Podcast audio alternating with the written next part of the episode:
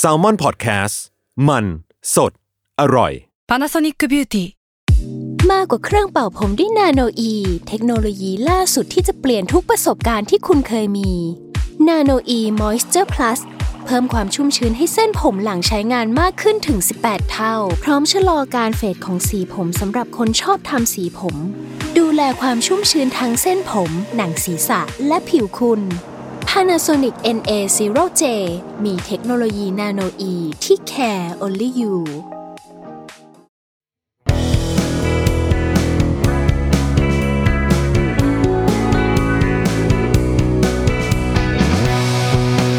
แอมสาย thank you พอดแคสต์ตอบปัญหาชีวิตตามใจสายเจริญบุรักสวัสดีค่ะ กลับมาพบกับทรายนะคะ ในแอมสาย thank you แบบ พิเศษนะคะ ห่างหายกันไปนานพอสมควรเลยเนาะจริง ๆ คิดถึงมากเลยนะคะ คิดถึงการได้มาพูดคุยตอบคำถามอะไรกันแบบนี้มาก ๆ แล้วก็ขอบคุณมาก ๆ ที่พอมีโปรเจกต์พิเศษอันนี้ขึ้นมานะคะ แล้วก็มีหลาย ๆ คนส่งคำถามเข้ามาชวนคุยกันต่อนะคะ แล้วก็เป็นต้องบอกก่อนว่าโครงการของเราอันนี้เนาะเป็นที่ทำร่วมกับ สสสนะคะกับสถาบันเกิดเท่นะจะมาพูดคุยในเรื่องประเด็นสุขภาพจิต ซึ่งแน่นอนว่าในช่วงของภาวะโรคระบาดที่ผ่านมาและตอนนี้ก็ยังคงอยู่นะคะะเริ่มมาตั้งแต่ปี 2019 ใช่ไหมโควิดเขาชื่อจริงคือโควิด 2019 เนาะก็เป็นเวลา 2 ปีมาแล้วที่หลาย ๆ คน แทบจะทุกคนเลยต้องได้รับผลกระทบไม่มากก็น้อยนะคะ มีความ เปลี่ยนแปลงอะไรใด ๆ กันมหาศาลเลยแหละ ในชีวิตนะที่แบบว่าต้องต้องต้องปรับต้องเปลี่ยนต้อง จูนอะไรกันใหม่ตั้งแต่ต้นนะคะ น้องๆหลายๆคนก็ต้องได้พบประสบการณ์ที่ไม่เคยเจอมาก่อน พี่ๆหลายคนเพื่อนๆของซายเองหลายคนก็ต้องผ่านประสบการณ์ที่ไม่เคยได้เจอกันมาก่อนทั้งสิ้นอันนั้นทางสสสกับเกอเท่เนี่ยก็เลยมีเป็นโปรเจกต์ขึ้นมา ซึ่งจริง ๆ เริ่มกันมาตั้งแต่ช่วงปลายปีที่แล้วนะคะ ก็คือมาพูดคุยกันว่า อ้ภาวะแบบนี้เนี่ย มันเริ่มขึ้นมาแล้วมันส่งผลกระทบยังไงบ้าง แน่นอนว่าเรื่องเศรษฐกิจหรือว่าสังคมหรืออะไรโดยรวมๆมันมันมันจะเห็นได้ชัดอยู่แล้วเนาะแต่อีกประเด็นหนึ่งที่เรียกว่าแฝงเข้ามานะคะ นั่นก็คือเรื่องของสุขภาพใจนะหลายคนที่อาจจะพบจิตแพทย์อยู่แล้วเนี่ยก็จะรู้ว่าในช่วง 2 ปีที่ผ่านมา ไม่ว่าจะเป็นการ walk in นัดหมาย หรือว่าจะเข้าไปปรับยาหรืออะไรอย่างเงี้ยมันกลายเป็นเรื่อง ที่ข้อแม้มันจะเยอะขึ้นจากปกตินะคะ ทั้งบางทีต้องปรับเป็นเทเลเมดไปเลย คือคุยทางโทรศัพท์ไปเลย หรือว่าใช้วิธีส่งยามาถึงบ้านทางไปรษณีย์บางคน เจอช่วงโควิดเครียดขึ้นนะอยากปรับยาอยากคุยก็ยังปรับไม่ได้ ก็ต้องแบบใช้ยาตัวเดิมไปก่อนทั้งที่อาการหรือว่าเรื่องของ condition ต่างๆ ในชีวิตเนี่ยมันเปลี่ยนไปแล้ว ยาตัวเดิมก็เอาไม่อยู่ บางคนก็คือ off ยาไปแล้วแต่ยังแบบ กำกำกึ่งกึ่งลูกผีลูกคนอยู่อ้าวบูม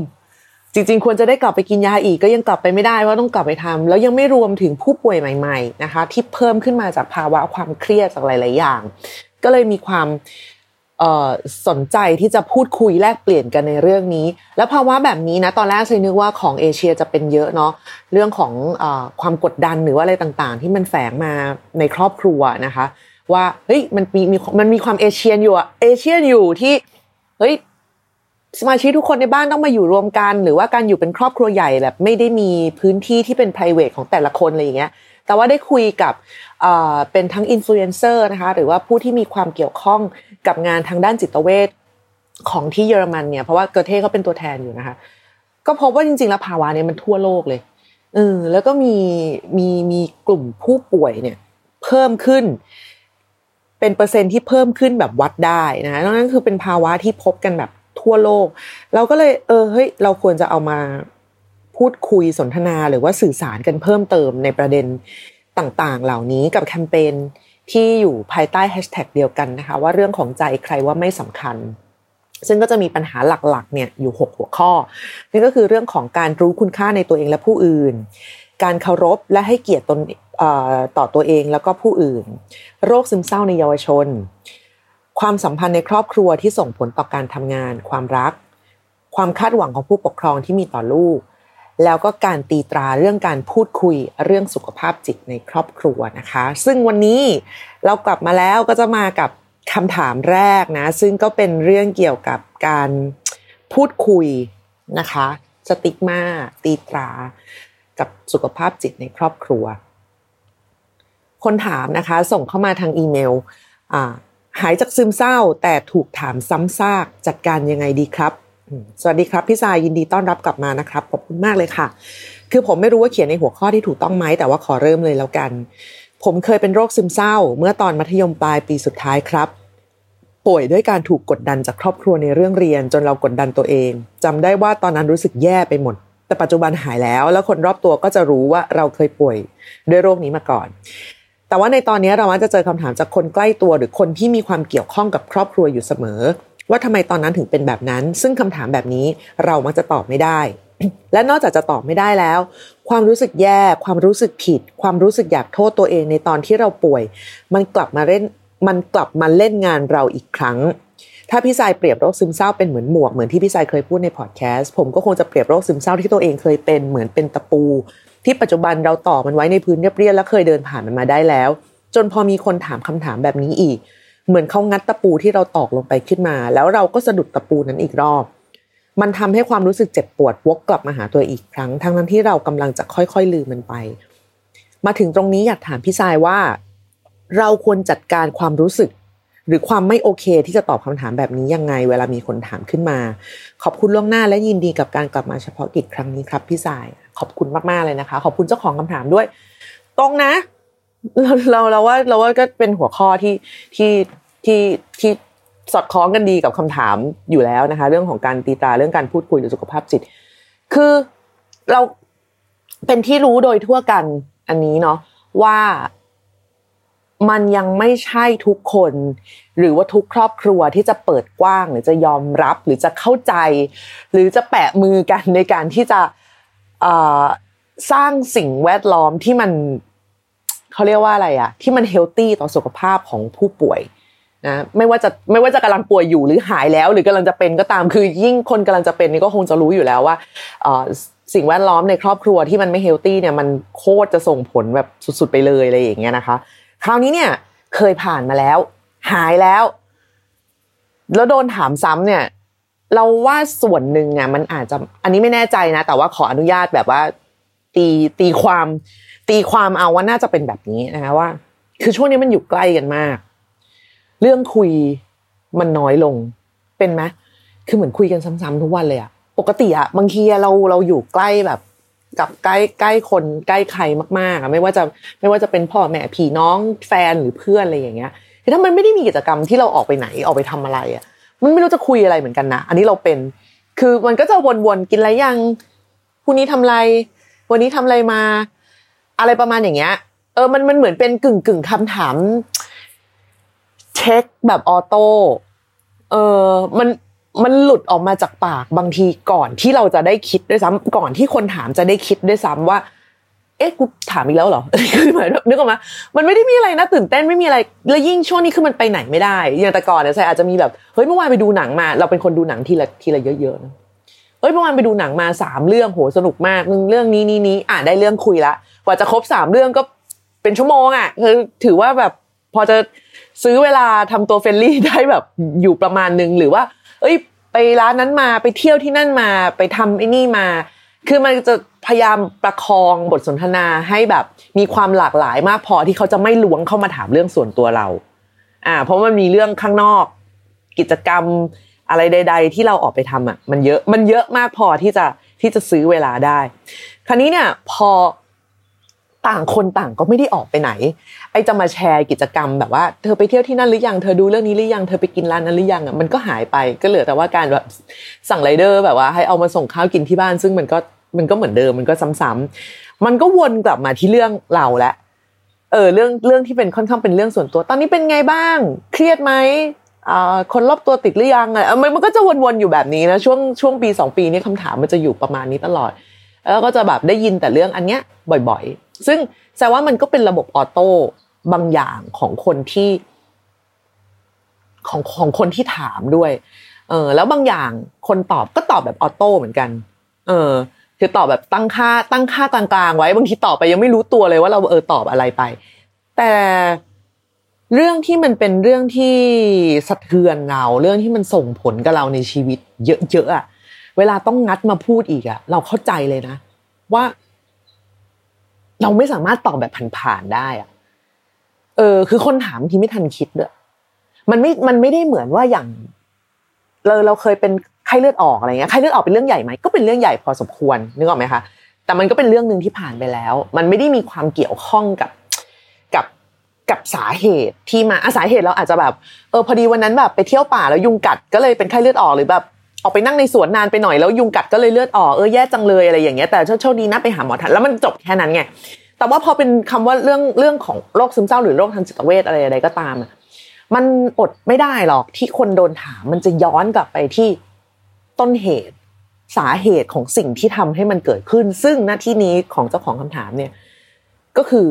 โดนครอบครัวกดดันมา อืมแล้วในทุกวันนี้ใส่ก็คิดว่าน่าจะยังอยู่กับครอบครัวเนาะเพราะว่าคนถามก็เป็นคนที่เกี่ยวข้อง ไม่อยากตอบแล้วอะในช่วงที่ช่วงปีที่ผ่านมานะคะทรายหยุดกินยา อืม ก็คือ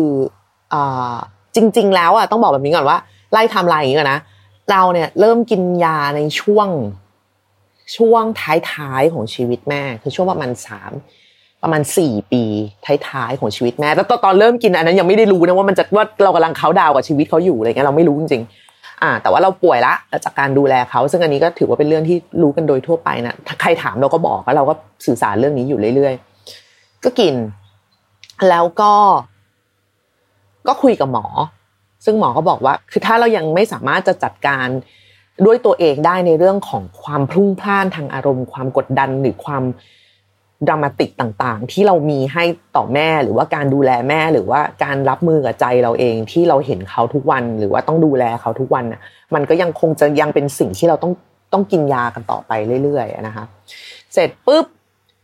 อ่าแม่เสีย แม่เราเนี่ยเสียปีหกสามปีหกสองเราปีหกสองเนี่ยเรารับหมิมมาอาชีวิตเริ่มแบบโอเคขึ้นนะ เรารู้สึกว่าเราเราเราค่อนข้างจูนหมิมเป็นแบบว่า เป็นตัวช่วยชีวิตเราหมิมในที่นี่คือแมว โอเค ก็เริ่มจูนอะจูนจูนจูนจูนแล้วเราก็รู้สึกว่าเอ้ย เราน่าจะพอจะลดลดยาได้ ในช่วงปีหกสามปรากฏว่าช่วงปลายปีหกสามแม่เสีย ก็เป็นที่รู้กันในทีว่าไม่น่าจะไหวถ้าจะหยุดยาตอนนี้ อ่า รู้สึกว่าเคว้งคว้างเกินไป คือเหมือนเราว่ายน้ำเป็นนะ เราว่ายน้ำเป็น แต่ว่าอยู่ๆโดนถีบลงไปในทะเลโดยไม่มีชูชีพ ยาคือชูชีพอะ ถามว่าทันทีที่โดนแบบโดนถีบลงไปเราจะลืมวิธีว่ายน้ำไหมเราไม่ลืมหรอก แต่มันไม่มั่นใจ ขอกินก่อน ขอใส่ชูชีพไว้ก่อนอะขอใส่ชูชีพไว้ก่อนโอเค ไม่เป็นไร ก็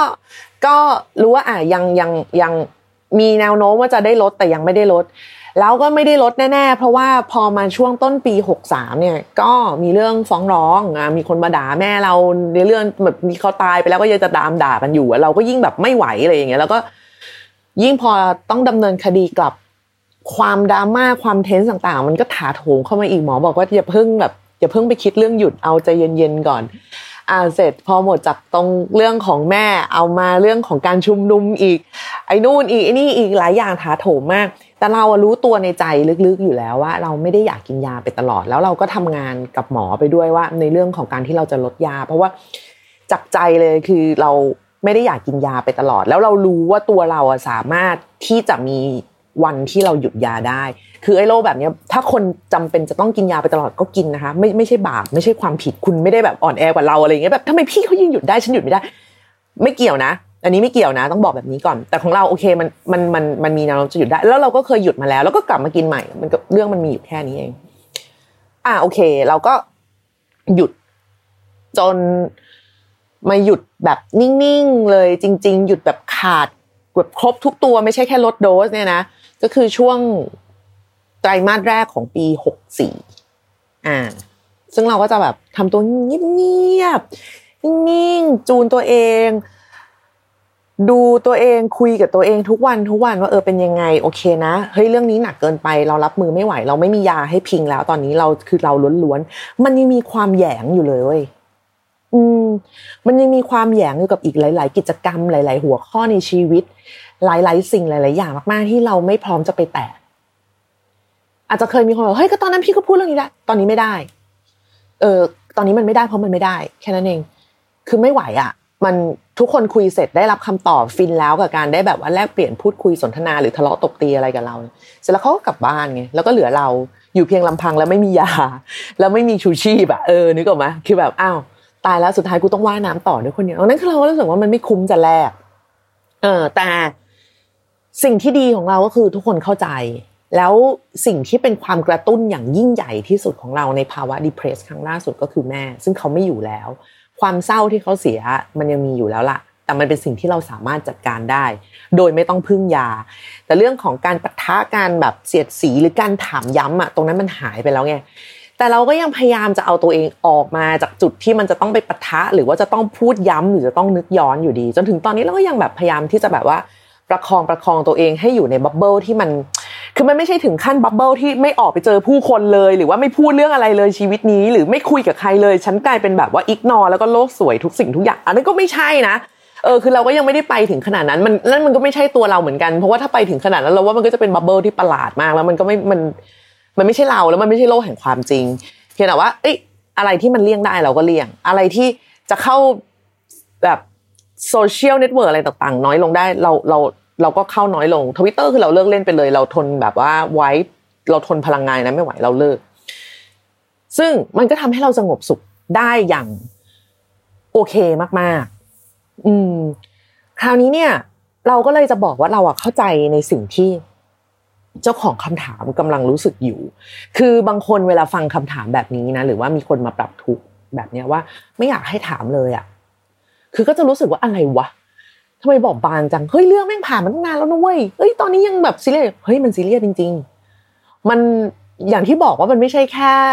เราไม่ได้แค่นึกไปถึงอาการ มันนึกย้อนไปถึงต้นเหตุที่ทำให้เราเป็นด้วย แล้วบางทีต้นเหตุนั้นก็ยังอยู่แล้วก็ยังเห็นหน้ากันอยู่ทุกวัน มันมันมันมันมันยิ่งกว่า feel แบบ คนมาเซ้าซี้แค่ถามถึงแฟนเก่าอะคือคือนึกออกมะผ่านไปสักสองปีห้าปีสิบปีถามถึงแฟนเก่า คือแฟนเก่าเขาก็ยังไม่ได้ตายไปไหนแต่เขาก็มีชีวิตของเขาไปแล้วไงคือเขาก็ เราไม่ได้ต้องมาเจอกันทุกวันแล้ว แต่แบบว่าถ้าถามถึงเรื่องของแบบความเครียดความซึมเศร้าที่เกิดจากครอบครัวเฮ้ยพ่อเราก็ยังอยู่แม่เราก็ยังอยู่ ต้นเหตุตอนนั้นก็ยังอยู่ หรือว่าดีไม่ดีเราก็ยังเรียนอยู่ในคณะที่แบบมันเคยเป็นปัญหาในตอนนั้นน่ะ มันอดไม่ได้หรอกค่ะ ที่จะกลับไปคิดกลับไป suffer อีกรอบกับกับเรื่องแบบนี้ ซึ่งถามว่าคนทั่วไปอะมันจะเข้าใจได้ไหม มันก็เข้าใจได้แต่ยากมากๆ เพราะว่าความอดทนการจัดการทางอารมณ์ของมนุษย์แต่ละคนมันไม่เท่ากัน อย่างยิ่งเรายอมรับตัวเองได้ในการที่ว่า เอ้ย เราป่วยเรากินยาเรารักษาเราเข้ารับการรักษาเราบำบัดเราไอ้นู่นไอ้นี่เราทำได้ แต่มันก็ไม่ใช่เรื่องที่อยากอยากจะเอามาแชร์กันทุกๆคนใจเองขนาดว่าพูดคุยหรือว่า เราถือว่าเราเป็นคนค่อนข้างจะโอเพนในการที่คุยในประเด็นแบบนี้นะ สามารถยกเรื่องส่วนตัวมา พูดคุยแลกเปลี่ยนได้เนี่ยเราก็ยังไม่สามารถไปแตะบางพื้นที่หรือว่าบางช่วงบางอย่าง กับสิ่งที่มันเกิดขึ้นได้เลย ดังนั้นอย่างแรกที่ที่อยากจะบอกสำหรับคนฟังตรงนี้นะคะว่า ถ้ามีคนที่เขาเป็นเขารักษาหายแล้ว ถ้าเขายินดีจะพูดหรือเขาเปิดประเด็นขึ้นมาเอง โอเค ไม่มีปัญหาคุณก็ฟังไปคุยไปตามปกติได้ แต่มันไม่ใช่ทุกคนจะทำแบบนี้ได้ในเวลาที่เท่าเท่ากัน คือคุณไม่สามารถเอาตัวคุณไปวัดได้ว่าเอ้ยเป็นกูกูไม่คิดมากแล้วเอากับเขาคิดมาก ถูกไหมเออดังนั้นคือถ้าเขาไม่ได้เป็นคนเปิดประเด็นมาก่อนนะเราว่าก็คุยเรื่องอื่น อืม ไปเลย จริงๆคือมันมีเรื่องอีกเยอะมาก ๆ ที่เราสามารถที่เราสามารถจะจะจะพูดคุยได้หรือว่าอัปเดตชีวิตกันได้อะไรอย่างเงี้ยคือถามกลางๆได้เป็นไงบ้างช่วงนี้สุขภาพจบ แค่นี้เลยค่ะ มันมันมันมันก็คุยได้ อย่าเพิ่งไปรู้สึกว่าแบบ อะไรวะหายแล้วก็ยังพูดไม่ได้อีกเหรอ คือเขายังไม่พร้อมพูดอะ ปัญหามันเกิดมาสะสมมาเป็นปีๆอย่างเงี้ย กว่าจะลื้อกว่าจะแก้กว่าจะแบบเปิดใจบางคนคือเอาจริง ๆนะคะ มันไม่ใช่ทุกคนที่จะเปิดใจคุยกับหมอด้วยซ้ำนั่นขนาดแบบเขาเป็นหมอที่มารักษาและเป็นบุคคลภายนอกด้วยนะเออเป็นบุคคลที่สามของเรื่องอะไรใด ๆ ทั้งหมด บางคนคือรักษาคือกินยาไปแล้วเป็นเดือนๆน่ะกว่าจะกล้าเปิดใจใจเองก็นาน คือหลายครั้งกว่าจะเปิด ไม่ใช่ว่าไปถึงครั้งแรกแล้วก็เล่าทุกอย่างมันก็ไม่ใช่เออคนมันก็มีข้อแม้ทางทางทางการจัดการทางอารมณ์ของตัวเองตรงนี้อยู่นะคะดังนั้นคือรอให้เจ้าตัวเขาพร้อมเขาอยากแชร์เขาอยากเล่า ปล่อยให้เขาเล่าออกมาเอง ส่วนเราซึ่งเป็นผู้รับคำถามเนี่ยเราคิดว่าความสุภาพและตรงไปตรงมาใช้ได้เสมอนะ อืม คือแน่นอนว่ามันเฮิร์ต นะคะแน่นอนว่ามันมันรู้สึกไม่ดีที่โดนถามย้ำถามซ้ำแต่เราคิดว่าจากที่อ่านคำถามมานะคะ มันคงไม่ใช่คนที่คนเดิมที่มาถามทุกวัน เออ ไม่ใช่ตื่นมาตอนเช้าแล้วลงมาแล้วเจอเลยอะ่ะเออที่จะมาดั้งถามเรื่องเดิม อาจจะเป็นแบบญาติหรืออะไรที่นานๆเจอกันทีหรืออะไรอย่างเงี้ยค่ะ ถ้าเขาถาม เอ้ยตอนนั้นเกิดอะไรขึ้นวะทำไมมึงแบบ ทำไมมึงซึมเศร้าทำไมมึงเครียดอะไรอย่างเงี้ยก็ตอบไปอย่างอย่างสุภาพและจริง คือมันมันมันก็ยากเหมือนกันนะใส่เข้าใจว่า กับคำถามบางคำถามที่เรารู้สึกว่าแบบเอาพูดอย่างง่ายๆคือมึงเสือกจังวะอะไรอย่างเงี้ยใช่ไหมมันมีมันมีฟีลอะที่เราแบบว่าคำถามของคนบางคนทั้งน้ำเสียงทั้งจังหวะทั้งวิธีถามเขาอะมันชวนให้เรามองหน้าเขามากว่านี่เสือกจังอะอะไรอย่างเงี้ยมันมีแต่ แต่มันไม่จำเป็นต้องตอบด้วยท่าทีแบบเดียวกันค่ะ เพราะว่าตอบแบบนั้นอะมันจะยิ่งไม่จบ เออ มันเป็นแบบนี้โลกมันเป็นแบบนี้จริง ๆ คือ ยิ่งเราไม่อยากให้เขารู้เรื่องภายในเราเยอะเท่าไหร่ ไม่อยากจะอธิบายเยอะเท่าไหร่ ความสุภาพคือ key ของการตัดบทที่ดีที่สุด มันจะไม่รื้อมันจะไม่มีการเอาไปเม้าท์ต่อ ในเชิงที่จะวนกลับมาหา เราเขาจะเอาไปเม้าท์ต่อก็ช่างเขาเถอะเขาอาจจะไปเม้าท์กับพ่อเขาแม่เขาญาติเขาหรืออะไรก็ก็ช่างมัน เพียงแต่ว่าถ้าเราแบบเรายึดถือหลักความสุภาพและความมั่นคง มันจะไม่ยืดเยื้อเออสมมติว่าอะถามมาเฮ้ยตอนนั้นเป็นไรอะแบบทำไมมันมันเป็นไรวะทำไมมันถึงขั้นต้องกินยาเลยมันเครียดขนาดนั้นเลยเหรอก็บอกเขาไปใช่ครับเครียด แต่ตอนนี้จัดการได้แล้ว จบ แค่นี้เลย คือตอบรับไปเลย ใช่ พอใช่เนี่ย คนมันจะไม่ค่อยได้ถามต่อนึกออกมะคือมันคล้ายๆ ว่ามันจะปิดทางเขาแล้วว่าอะอะกูกูแคะต่อไม่ได้ละเออ แต่ถ้าแบบไม่ก็ไม่ได้ไม่ได้เป็นอะอะอันเนี้ยจะจะเริ่มมีแบบมาวอแวร์อะแล้วมันทำไมแล้วมันถ้ามันอย่างนั้นล่ะแล้วถ้ามันอย่างนี้ล่ะคือคนบางคนก็ไม่รู้ก็ก็คืออ่านอ่านสีหน้าคนคนคนคนถูกถามก็ไม่ออกว่าเขาอึดอัดอยู่โว้ยอะไรอย่างเงี้ยคือก็ดูไม่ออกไม่มี skill ทางนี้ก็ไม่เป็นไรก็ปล่อยเขา เราจัดการเขาไม่ได้ แล้วเราก็ตีเขาซะว่าเขาไม่ได้สนิทพอที่จะมานั่งรับรู้ เพราะเราก็ไม่ได้อยากจะแบบว่าไปดีแคลร์ตัวเองว่าเนี่ยจริง ๆ เธอถ้ารักกันอย่าถามเราเลยด้วยคำถามแบบนี้เราอึดอัดมากเลย มันจะยิ่งไม่เข้าใจ แล้วเราก็ไม่ได้อยากให้เขาเข้าใจขนาดนั้น เราแค่อยากให้เขาเงียบนึกออกไหมอยากให้เขาเลิกถามอะหรือถามครั้งเดียวก็พอแล้วอะไรอย่างเงี้ยอันนั้นเราว่าสุดท้ายมันก็คือกลับไปแบบ ใช่ใช่คือตอนนั้นเราตอนนั้นผมเครียด อืม แล้วมันจัดการเองไม่ไหวก็เลยหาหมอ อืมอาจจะทิ้งท้ายไปสักนี้ว่าเอ่อตอนนั้นเครียดจัดการเองไม่ไหวเลยไปหาหมอ แต่ว่าตอนนี้ดีขึ้นแล้วครับ ก็โอเค ขอบคุณมากที่ถาม จบ สกิลการตอบแบบดาราบางซึ่งบางทีเราก็ต้องใช้เราก็ต้องมีอะไรแบบนี้บ้าง ไม่ต้องไม่ต้องไม่ต้องชักสีหน้าไม่ต้องอะไรเลยค่ะ ตอบแบบตอบหน้านิ่งไปเลย ไม่ต้องยิ้มแย้มหรือบึ้งหรือหงิกหรืออะไร ตอบเหมือนแถลง เพราะว่าจริง ๆ แล้วการตอบเหมือนแถลงแบบเนี้ยมันจะเป็นชุดคำตอบในแบบที่ใส่อารมณ์น้อยที่สุด ซึ่งไอการใส่อารมณ์น้อยมันจะรบกวนเราน้อยด้วย คิดซะว่ามันคือเรื่องของอะไรก็ตามที่มันเคยเกิดขึ้นไปแล้ว คุณยอมรับให้ได้ก่อนด้วยอย่างแรกว่า การป่วยมันเป็นประสบการณ์ที่แย่ มันไม่สนุก มันไม่จอยหรอก ตื่นมาแล้วมันเศร้า มันดาว มันหดหู่ มันดิ่ง มันมีความคิดลบเต็มหัวไปหมด แต่มันคือสิ่งที่เคยเกิดขึ้นจริง ๆ แล้วมันมีผลกับเราจริง ๆ ซึ่งมันก็มีคนอยากรู้จริง ๆ แต่ในวันนี้ที่เราไม่ได้เป็นแล้ว มันไม่ได้รบกวนชีวิตเราแล้ว มันคือแผลแต่มันเป็นแผลเป็นไปแล้ว เราเห็นมันแต่มันไม่ได้สร้างความเขาเรียกว่าอะไรอะ มันคือมาร์กมันคือแบบจุดจุดสิ่งที่มันเกิดขึ้นในชีวิตจริง ๆคือเราไม่ได้จำเป็นต้องพยายามไปซ่อนมัน คือถ้ายิ่งเรารู้สึกว่าเราต้องไปซ่อนมัน เราจะเลี่ยง เราจะหลบ เราจะซ่อนอยู่กับข้างหลังเรื่องราวของที่มา เราจะยังเจ็บปวดกับมันตลอดเว้ย เออ เราจะยังแบบซัฟเฟอร์กับมัน เราจะยังแบบทำไมแผลนี้มันต้องเกิดกับเราทำไมเราถึงไม่ทำอย่างนั้นในวันนั้นทำไมเราถึงไม่ทำแบบนี้ในวันนี้ มันเกิดขึ้นไปแล้ว เราไม่ได้บอกว่าสิ่งที่เกิดขึ้นแล้วดีเสมอ สิ่งที่เกิดขึ้นแล้วแม่งห่วยเยอะแยะ แต่มันเป็นความห่วยที่มันผ่านไปแล้ว ผ่านไปแล้วจริง ๆ ทุกวันนี้ที่เรามายืนอยู่วันเนี้ย เราผ่านในเรื่องนั้นมาแล้ว เราเดินลุยไฟมาด้วยตัวเอง วันนี้เรารักษาแผลแล้ว แผลมันหายแล้ว จบ แจงไปค่ะ แจงให้เหมือนมันเป็นเรื่องแบบ แถลงข่าวอะแถลงการเออคิดซะว่าเป็นแบบแถลงการใช่เรื่องนี้เกิดขึ้นจริง และตอนนี้ได้รับการแก้ไขแล้วขอบคุณค่ะ นี่ต่อแบบนี้ คือไม่ต้องอธิบายเยอะ คนแล้วคือจริง ๆ คนที่มันเกี่ยวข้องอะ จริงๆก็อาจจะรู้ดีเทลด้วยที่มาที่ไปอะไรอย่างเงี้ยแต่เขาไม่ได้มีวันรู้ความรู้สึกจริงๆของเรา แล้วเขาก็ไม่มีวันจำเป็นจะต้องรู้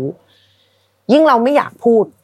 เราก็แค่ตอบคำถาม แต่เราไม่ต้องอธิบาย เราไม่ได้อยากจะแชร์กับเขา เราก็ไม่ต้องแชร์ นี่เป็นนี่เป็นนี่เป็นเรื่องแบบธรรมชาติมากๆถ้าเขายังเซาซียังจะไม่เข้าใจวิธีการทางการทูตของเรา ยังไม่เข้าใจความสุภาพที่เราพยายามหยิบยื่นไปให้ ก็บอกเลยว่าแบบเออเนี่ยตอนนี้ดีขึ้นหายแล้ว แต่ว่าไม่อยากกลับไปพูดถึงอีก เพราะว่าพูดเราเครียดจบ คือถ้าพูดมาขนาดนี้ยังไม่เข้าใจอีกก็ไม่รู้จะว่ายังไงแล้ว อีกคนถามนะ อันนี้หมายถึงอีกคนถามนะ เออแบบ ไม่อยากพูดแล้วพอแล้ว ตอนกินยาไม่สนุกเลย จบ ชี้แจงอย่างชัดเจน และสุภาพว่าไม่ชอบไม่แฮปปี้ ไม่อยากพูดถึง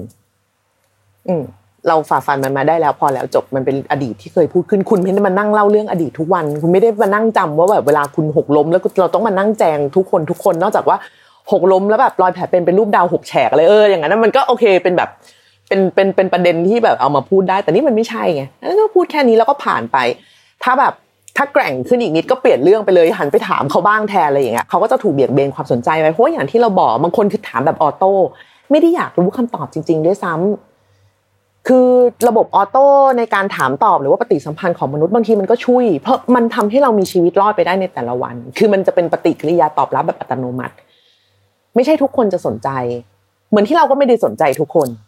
อันนี้เป็นเรื่องธรรมดามากๆ แต่ที่สำคัญกว่านั้นสำคัญที่สุดเนี่ย ก็คือตัวเราเอง เราไม่สามารถจะห้ามไม่ให้ทุกคนถามเราได้ แล้วเราก็ไม่จำเป็นจะต้องรู้สึกแย่กับสิ่งที่เกิดขึ้นแล้วเราสามารถจัดการมันได้ คุณเก่งมากนะเว้ยเออ คุณป่วย คุณเป็น คุณยอมรับ คุณกินยา คุณหาย คุณใช้ชีวิตต่อ คือคุณเก่งโคตรๆแล้วนะอันเนี้ย เออ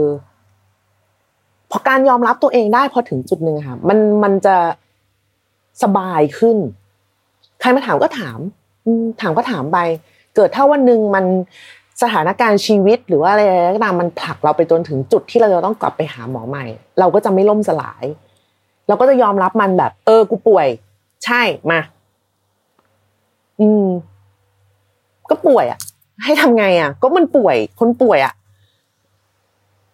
อืม มันคือแค่นั้นเอง คือ มันมันมันเลยเป็นการช่วยเหลือจากจากทั้งสองทางก็คือว่า นอกจากจะตอบคนไปอย่างสุภาพและมั่นคง และรู้ตัวเองว่ากำลังทำอะไรอยู่แล้วเนี่ย เราก็ต้องตอบตัวเองไปด้วยในเวลาเดียวกันว่า เรื่องนี้เกิดขึ้นจริง มันคือสิ่งที่เกิดขึ้นจริงในชีวิตเรา เราผจญกับมันมาแล้ว เราไม่ได้หนีมัน เราไม่ได้ปฏิเสธตัวเองด้วยซ้ำว่าเราป่วย เพราะว่าเราก็หาหมอ เราผ่านมันมาได้แล้ว คือถ้าเรา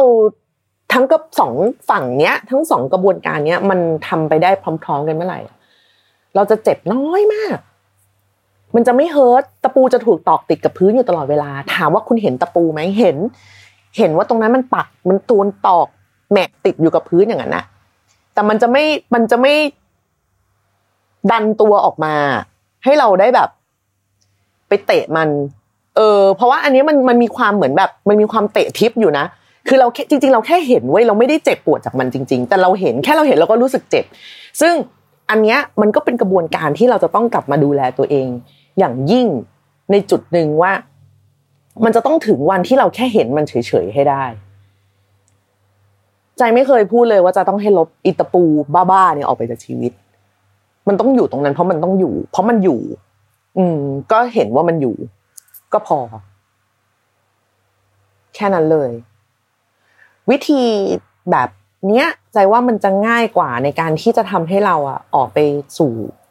โลก ออกไปยอมรับว่าโลกมันเป็นแบบนี้ โลกที่มันมีคนอื่น ๆ บรรจุอยู่ในนั้นด้วยที่ไม่ได้มีแต่ที่ไม่ได้มีแต่ตัวเรา ที่เรายังอาจจะต้องเจอคนฟักอัพต่างๆ หรือว่าเจอสถานการณ์บ้าๆบอๆที่วันนึงอาจจะถีบเรากลับไปเข้ามุมเหมือนเดิม หรือว่าคนที่มาจากไหนก็ไม่รู้แม่งเอ้ยร้อยวันพันปี ไม่เคยเจอ เป็นแบบคณะเพื่อนเก่าในตอนนั้นวันหนึ่งแม่งก็วนกลับมาเจอ แล้วมันก็ต้องถามขึ้นมา ซึ่งเราไม่สามารถจะกระฟัดกระเฟียดหรือว่า พังวันนั้นไปเลยทั้งวัน เพราะว่าคำถามของมันวันเดียวในสิ่งที่มันเป็นอดีตของเราไปแล้วได้นึกออกไหมคะ เราอาจจะหงุดหงิดแหละ ไม่ต้องอาจจะหรอกเราหงุดหงิดแหละเวลามีใครมาถามใจสมมุติว่าเป็นเรื่องอเรื่องแฟนเก่าอะไรเงี้ยฉันก็หงุดหงิดหงุดหงิดปนไปกับความแบบมึงจะถามกูทำเพื่อ จะรู้ไหมล่ะอะไรอย่างเงี้ยเออมันมีฟิลอย่างนี้อยู่นึกไหมมันจะมีน้ำเสียงแบบนี้ในใจเราที่มันตอบแบบออโต้อยู่ว่ากูจะรู้ไหมเล่าให้กูทำไงเล่าอะไรเงี้ยมันจะมีแบบนี้อยู่เสมอ แต่มันก็ไม่ได้เปลี่ยนแปลงอะไรในชีวิตเออเราโกรธหรือว่าเราดาวหรือว่าเราจะอาจจะย้อนคิดไปถึงห่วงเวลาเหล่านั้น ทั้งช่วงเวลาที่มันดีและไม่ดี หรืออะไรใดก็ตามอะ แต่มันก็เกิดขึ้นมาแล้วเราปฏิเสธมันไม่ได้ ดังนั้นใจว่าวิธีที่ง่ายที่สุดในการที่จะที่จะขจัดความรู้สึกแบบนี้คืออันแรกขั้นตอนแรกก็คือขจัดคำถามนี้ไม่ให้มันมาลุงลังถามต่อเยอะแยะ อันนี้หนึ่งคือง่ายสุดก็คือแบบ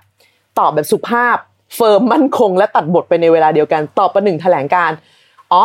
พอดีตอนนั้นเครียดมาก แต่ว่าก็โอเค กินยารักษา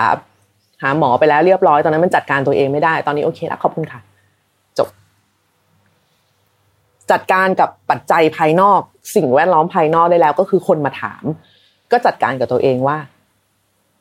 มันเป็นตะปูที่ถูกต่อไปแล้วจริง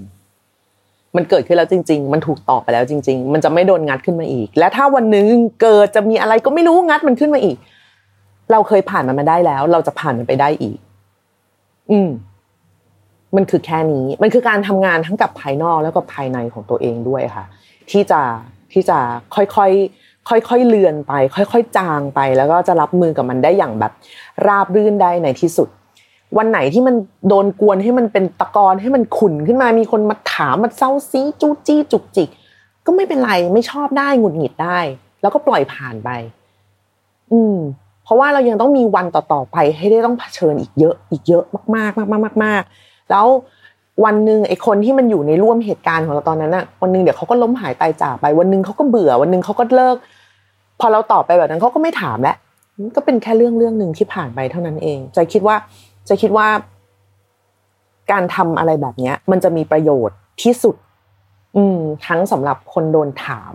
แล้วก็คนถูกถาม ซึ่งเรา ซึ่งเราก็ได้บอกไปในตอนต้นแล้วเนาะว่า บางทีก็ไม่ต้องไปเซาซีถามเขาหรอกวงเขาไม่อยากตอบถ้าเขาอยากตอบเขาก็ตอบแล้วล่ะอะไรอย่างเงี้ยนอกจากว่า คือแบบเขาอยากมาแชร์ แล้วจริง ๆ แล้วกระทั่งว่าคนที่แบบอยู่ๆโดนคนพุ่งเอาอะไรมาแชร์ใส่แล้วยังไม่พร้อมฟังก็มีสิทธิ์บอกได้เหมือนกันเออไม่พร้อมฟังไม่ต้องเล่าก็ได้อะไรอย่างเงี้ยดังนั้นคนที่โดนถามแล้วไม่พร้อมจะแชร์ ก็บอกได้เหมือนกันว่าเออ กูไม่พร้อมเล่าอะ ไม่อยากบอก แต่ว่าเราว่าไอ้การตอบแบบเนี้ย มันจะยิ่งทำให้คำถามมันยืดเยื้อขึ้นไปอีก ซึ่งมันก็เป็นเรื่องน่าลาคาญใจไปในอีกทางนะ ดังนั้นก็คือก็เออ ก็ใช่ ก็แล้วไงอะ แล้วไงต่ออะ เออ แค่ไม่ต้องทำเสียงแบบนี้เท่านั้นเอง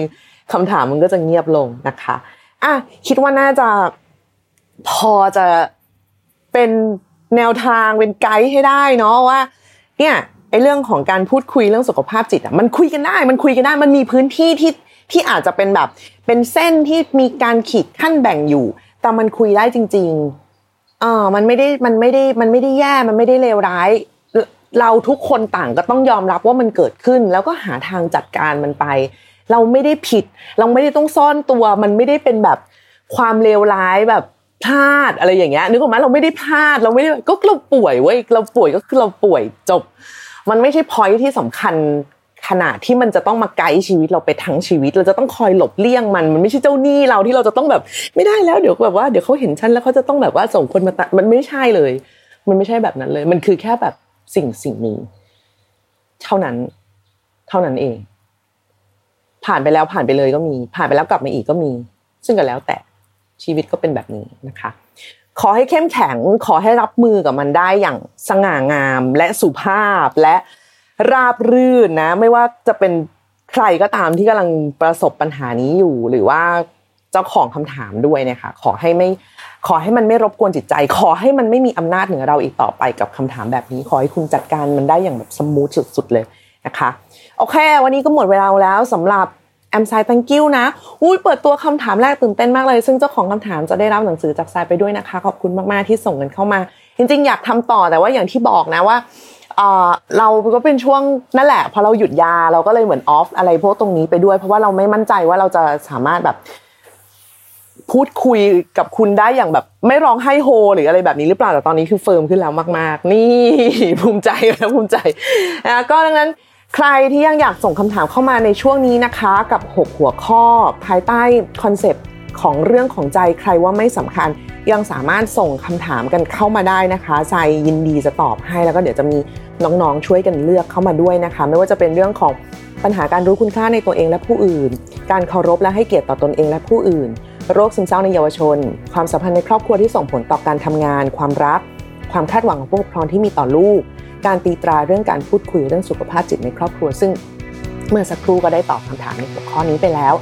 กลับมาพบกันใหม่ในพอดแคสต์ I'm Side Thank You ใน EP หน้านะคะ EP นี้ขอลาไปก่อน สวัสดีค่ะ